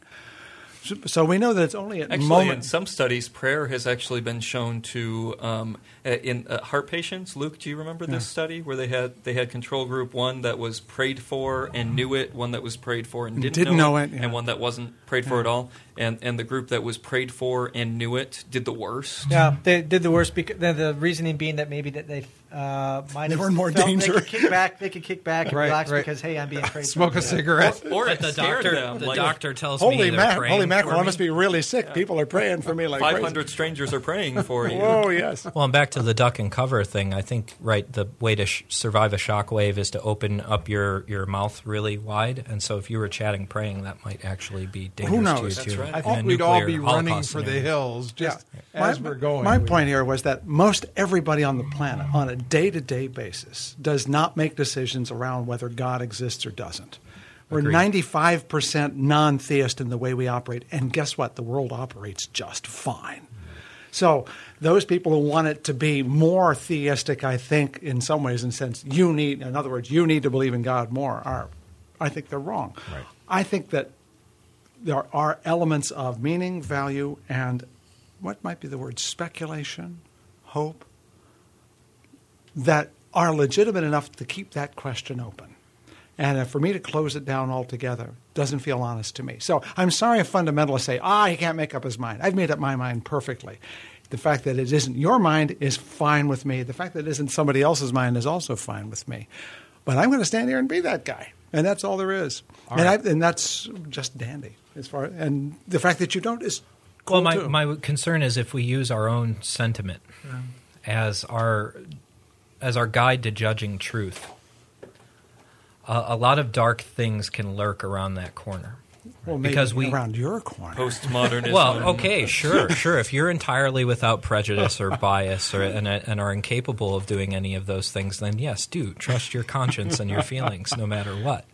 But some of us want to subject those ideas to scrutiny and uh, and to see, you know, is this based on more than just my feeling and, and what feels right? And so, I'm I'm curious. Again, I, well, let's go back to the Bible. yes.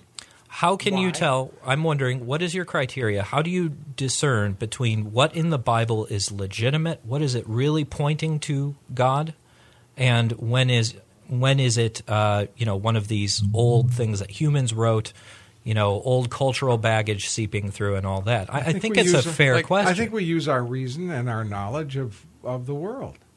How? how? Well, I mean, for example, the Bible speaks well of slavery. I think we know now slavery was an evil that should never have been perpetrated on humankind. And so, even though the Bible says it's a good thing, we don't believe that. So- but then you're using uh, things outside of the Bible to understand what is what. It, then what do you need the Bible for? What what is I the think the Bible Bible- giving you I other than Bible- poetry?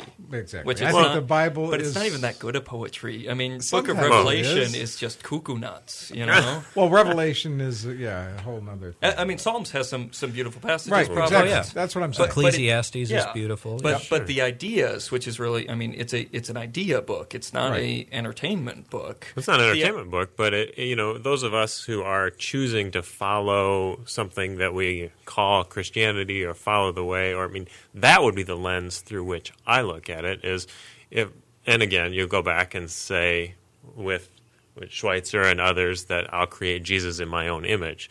But to try and Right. study and say what what values do we live by? I mean, if we are functional atheists, as my friend Fred here has said, there still is, are some organizing principles, or at least I would hope to make not only myself but everyone aware of the organizing principles by which we live. And so those can be materialism, greed, whatever else, or uh, you know, justice, love, peace, forgiveness, a preferential option for the poor. You know, in listening to the show earlier, and sometimes here we referred to that. Oh, religion is about making people happy. Well, I don't. I don't necessarily agree with that. I mean, religion in many cases is about causing some suffering, or at least being willing to endure suffering for the sake of justice, to endure suffering for um, the oppressed and, and making them not oppressed. And, and I'm not saying that those are exclusively the claims of, of, religious groups either. I imagine you work on those as well. But, but what is the overarching principle by which we organize our lives and make our choices? That's a great question, and we'll take it up after we take a break. And we're back here on Faith and Reason. Welcome to our program. If you're just joining us, I'm Bill Freeman, pastor of the Journey Church in Holland, along with Fred Wooden, senior minister at Fountain Street Church, and Reverend Andy DeBraber of Douglas Congregational UCC Church. And we are talking with the folks from Reasonable Doubts Dave Fletcher, Jeremy Beahan, and Luke Galen. And we talk with you if you'd call us at 616 656 1680, 616 656 1680. You can also email us at Bill Freeman, Pastor Bill Freeman at gmail.com. Mm-hmm. And doubtcast at gmail.com. That's Okay. the, the reasonable doubts email. all right, and before the break, uh, Andy, you were talking about qualities that maybe are often associated with religion. Well, and just making us aware of the principles by which we live. When I hear when I hear Fred saying we all have a faith, whether we're followers of a particular faith or or not, we all have a faith by which we live, choices by which uh, choices which we make based on certain principles that we we believe. And so, for me, those are surrounded around the person uh, Jesus of Nazareth, um, around justice, love uh, preferential option for the poor. And uh, so I'm curious where that fits into this. I, I find us so often getting caught in our heads in this Right. discussion. Where does it land in practice? Okay. I, Who is that? am not sure I understand the question. I, I, I get it. I, Oh. Did you guys want to start off with that, or should we? I mean, it seems to me you can boil the Hebrew scriptures down and the New Testament down to uh, something that's univer- a universal truth that's found in all religions, and that is do to others as you would have them do to you. Boy, Love I, your neighbor I don't know that that's yourself. the central message I know. at all in there. I mean, I if you cut out all the other stuff and just save that one verse, yes, I agree. But you don't need the Bible to do that. That's that's not even a, a, an idea original to to Well, that's, Jesus. That's why people need to come to my church and Fred's church and and and Andy's church because those are the kind. That's the kind of thing we say that you you know these other things about being pro uh, or anti-gay. Uh, you know, we discount those seven passages, and you know, being pro-war, we discount those and, Right. and say, "Blessed are the peacemakers." But anyway, Well, I guess the question is what would compel you to stand on the side of injustice if it uh, involved potential suffering? Well, I wouldn't want to stand on the side of injustice, but um, sorry. no, I know, I know that other was just a that was just a mistake. Thank you for the correction. Well, you know, beginning uh, a humanistic ethic, uh, I think you have to begin with where you are, what what kind of individual you are. That's why, yes, I would en- embrace the golden rule, Right. Um, because I think empathy becomes kind of a foundation for a lot of other values. Although, can I point out that the the major flaw in the golden rule? It's not do unto others as you would have them do unto you. It's do unto others as they would have you do unto them. Well, there- okay, because I'm I'm okay with a lot of things that you may not be okay with. That's the platinum rule. It is. That's the, the platinum rule. It is. Yeah, and, and I, that that would be the rule that I live by, which is not can- what Jesus you, says. You can you can pervert the golden rule, as they did in South Africa. I heard a guy Sure. from South Africa a month or two ago uh, say that you know they they said, well, we would want to be separated from blacks, and so and we think blacks would want to be mm-hmm. separated from us. So that's you know we're following the golden rule. We're following Jesus' Yeah. teachings. Yep. Well, actually, we follow the other golden rule, which is the one that reads, "Whoever has the gold makes the rules." Right, exactly. Or the Ted Baxter golden rule. That's that's you know, another one that's do unto common. others before they do it to you first. But I, I do think I think empathy serves as a as a major foundation for a lot of ethics. I think it comes out of the recognition that the same experiences I have, wanting to be fulfilled, wanting to be able to follow my potential, wanting to be loved and valued, and all these things, that um, others feel these feelings too, and there is no reason why my interests in having those things are any superior to anyone else's. So I think you start from a foundation of, of empathy and equality, What, of interests. What, what, what Andy asked, though, was uh, slightly to one side, which is if someone is hungry and you're fed, are you willing to eat less so someone else can have some of that? Which is to say, are you willing to have less when someone else has even less than you? Are you willing to put yourself in some level of dis? In other words, you say everybody wants to be fulfilled. Are you willing to be a little less fulfilled so that someone can be a little more Okay, I see. fulfilled? I see. That's the question that I think he was raising up because we all want to be happy, we all want to be content. But if I'm happy and content, do I want to give up any of that for someone else? And that becomes the issue because most of us say, "Yeah, I, I want everyone to be happy, but I don't want to be, have, be less happy myself." So we all end up Spoken living like in a this. libertarian. There's there's evidence, although that even that that, uh, that Which is why I'm that's not. almost hardwired into people. Though to it makes us feel unpleasant to watch somebody else suffer. And they've even done experiments with monkeys where where the monkey could either they can get their food tray by pressing a button, but it would shock the other monkey they could see across the way, and they forego food. Mm-hmm. and now we know so where we have lo- sprawling suburbs and McMansions, so that So we don't have to see what's going on Well, in the rest of the Yeah, world. well, one one way that you can dehumanize people is to make it yes, it's easier to So, hurt somebody but- that you don't so I'm not disagreeing with you. I'm, what I'm hearing Andy say, and I don't, don't want to interpret him, is that one of the things that and if, that religion asks is to what extent are you willing to engage? Are you willing to put yourself at risk for the sake of others? And there may be some really flawed arguments around that. And I think some of the Christian suffering modality is just demented. Uh, and the Victorian version of that is really quite silly after a while. But his point, and I think it's a legitimate one, is to what extent are we called to put ourselves at risk, meaning our own personal well being, or are we called to put ourselves at risk? And how will that happen in the absence of a. Uh, of a structure of moral imperatives, and I'm not even going to qualify what they are. Can it be done without that? Would any of us rationally choose to put ourselves at any kind of risk for someone not related to us by blood? Yes. Sure.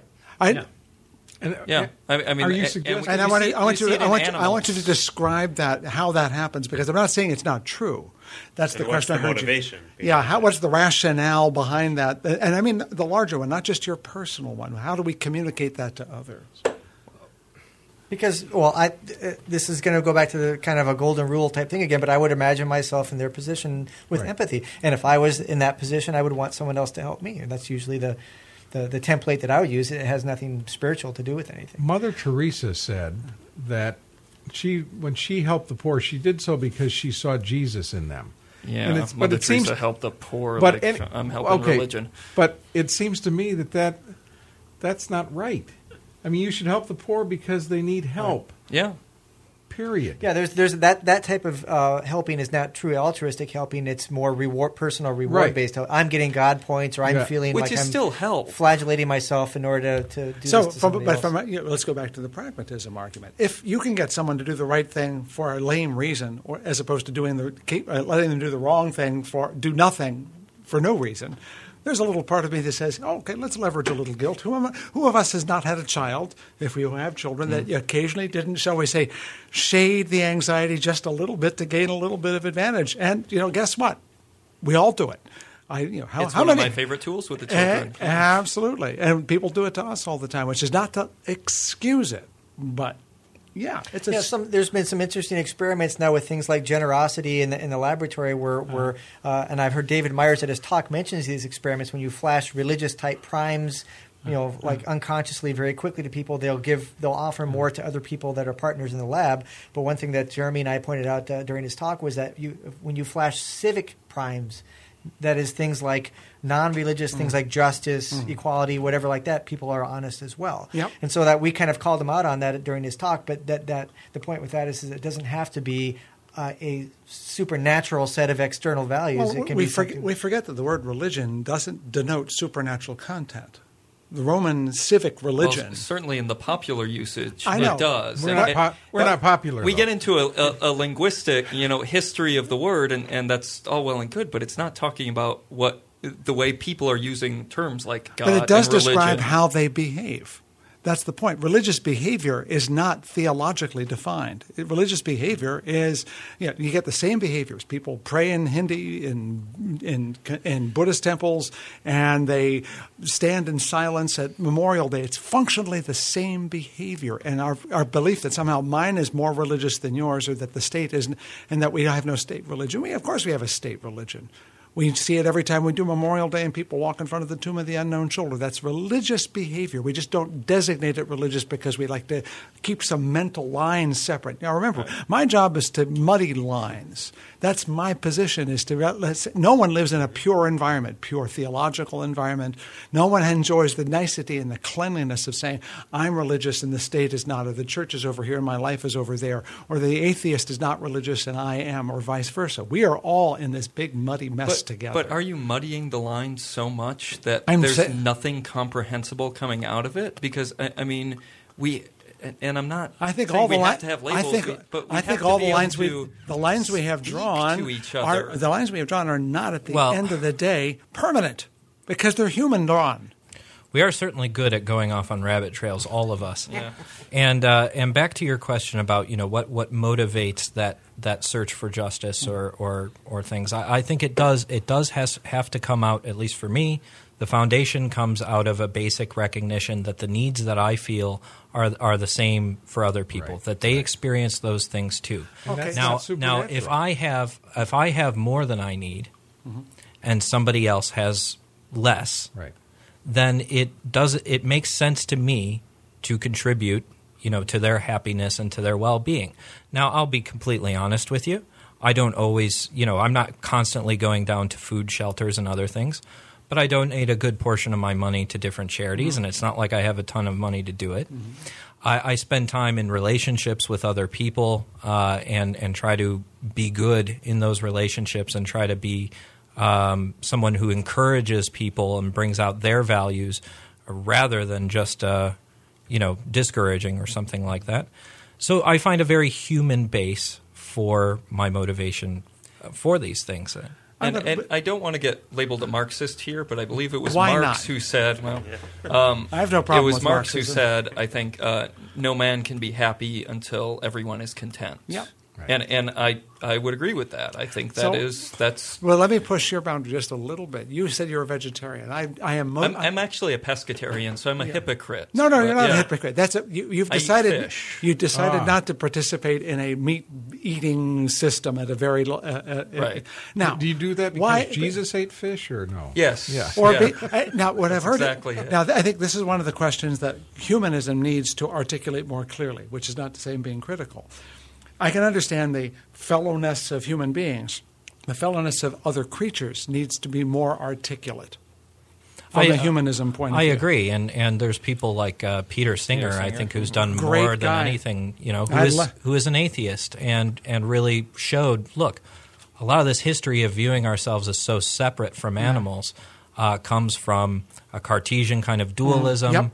Comes from a, a Platonic kind of Christianity, Mm-hmm.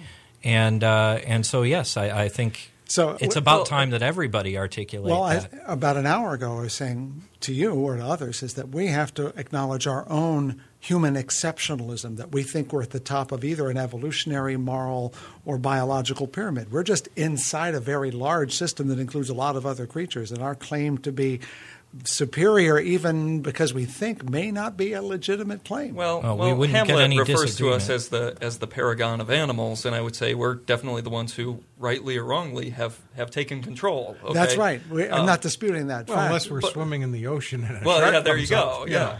But as far as Then you know, we're the doesn't do a ones we're the ones screwing up the planet all all by ourselves. Uh, Well, you, you could argue that we're not screwing up the planet. It, we're, we're changing it, and eventually we're going to throw ourselves out of the nest because at some point, that's what. Like, I, uh, sure. Ge- that's- George Carlin said we should be changing. Th- we should be trying to save the planet, not because it's so pra- it's so frail and we're so strong. It's because we're so frail and it's so strong.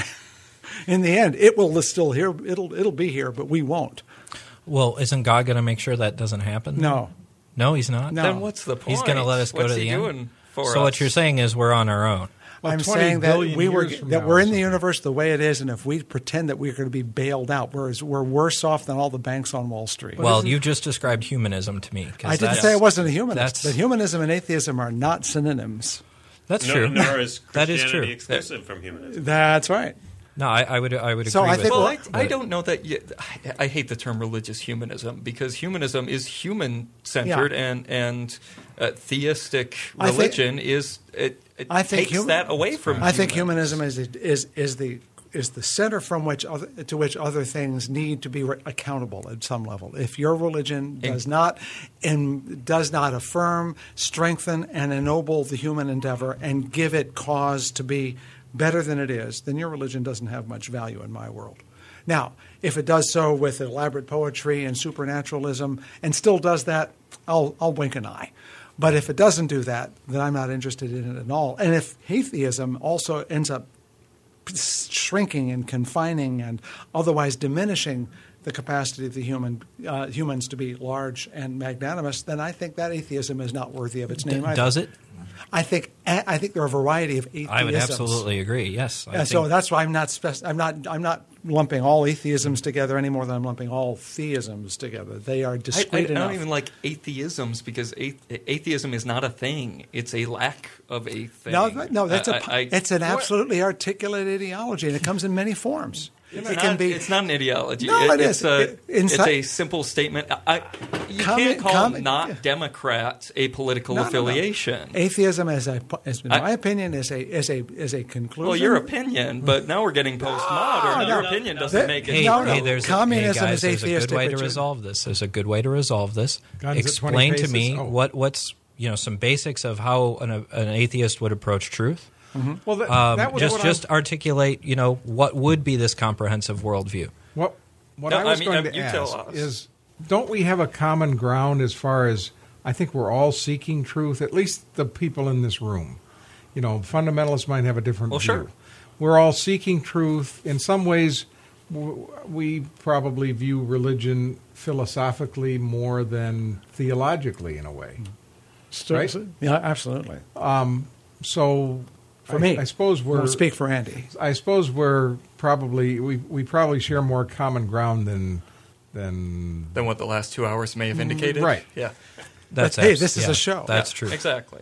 It's like wrestling. It always looks like it's violent until they go back to the, But, in the locker but room. getting back to the question, what what is the, the atheist ideology? I think there are ideologies that claim to be atheist. Well, that- Yeah, I agree. One- Well, no, yeah, no, that's, that's true. That's good. Okay. that's, That's, not all what we're. I was hearing you that's say. all we're trying to get at. I understand. You For could example- not believe in God and be a materi- you, know, a Marxist dialectical Absolutely. Materialism, Yes. And or that's- you could and that's not one believe way in of being God. atheist. Right, right, Yes. and that's all we were trying to establish. That's right. There- Buddhism, on many accounts, is atheist, Theistic. and that's that's why I sometimes get upset when people try to portray atheism as if it is a positive belief system. No, it's just a, it's an aspect of some other belief system. Absolutely. So if I wanted to say positively what I am, I would use the word a scientific naturalist, Yep. a secular humanist. I would use those kinds of terms to mm. describe positively and one what I believe. and one aspect of that is to, is being non-theistic. It is Yes. a characteristic, Yes. not a not a centerpiece. it's the absence of a belief. Yeah, the absence. Well, an, an absence of the necessity of God in your structures in your system. Yeah, a belief like in not God. black Yes. is part of the aspect of, Yeah. of your cultural background. I mm-hmm. mean, but it's it's not. It doesn't tell you what you are. It just says what you're not. But not what you're not and what you are are intimately related. They're not divorceable. Yeah, I agree. It's Yeah. just one provides positive information and the other one Negative doesn't information. always. Yes, There and, is- and positive and information of- and negative a lot of information are both forms be- of information. A lot of mistakes can be made. Uh, a lot of equivocations can we be made. we can go in the same direction around theism. Exactly. If we if we say Christians, Jews, Muslims, Absolutely. and Yeah. uh, a variety of Hindus and others are theists, would not be to say that they all agree on what that God but they all is. have a God belief. that's and right. that they share that notion as common to them, but they would not be in any sense interchangeable. Absolutely. Yeah. Well, I would just like to announce that you guys have convinced me, and I'm going to resign my position. And I would like to apply to be the fourth voice on reasonable doubts. That was our goal.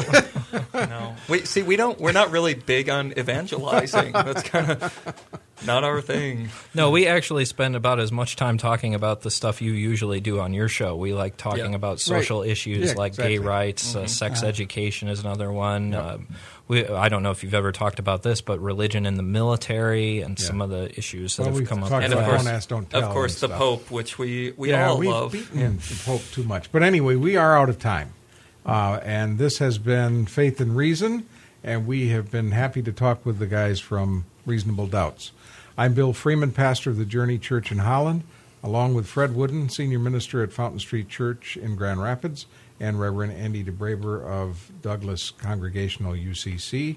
And we've been talking with Dave Fletcher, Jeremy Beahan, and Luke Galen, uh, the hosts of Reasonable Doubts. And you can listen to them at 9 o'clock on Fridays. Mm-hmm. Or on our us website. at 10 o'clock on Fridays. Uh, yep. And uh, as a programming note, uh, stay tuned for the Reverend Barry Lynn of the Americans him. United for Yeah. the um, Separation of Church and State, and his show Culture Shocks is up He's next. also a UCC minister. he is. Yeah. Thanks, guys.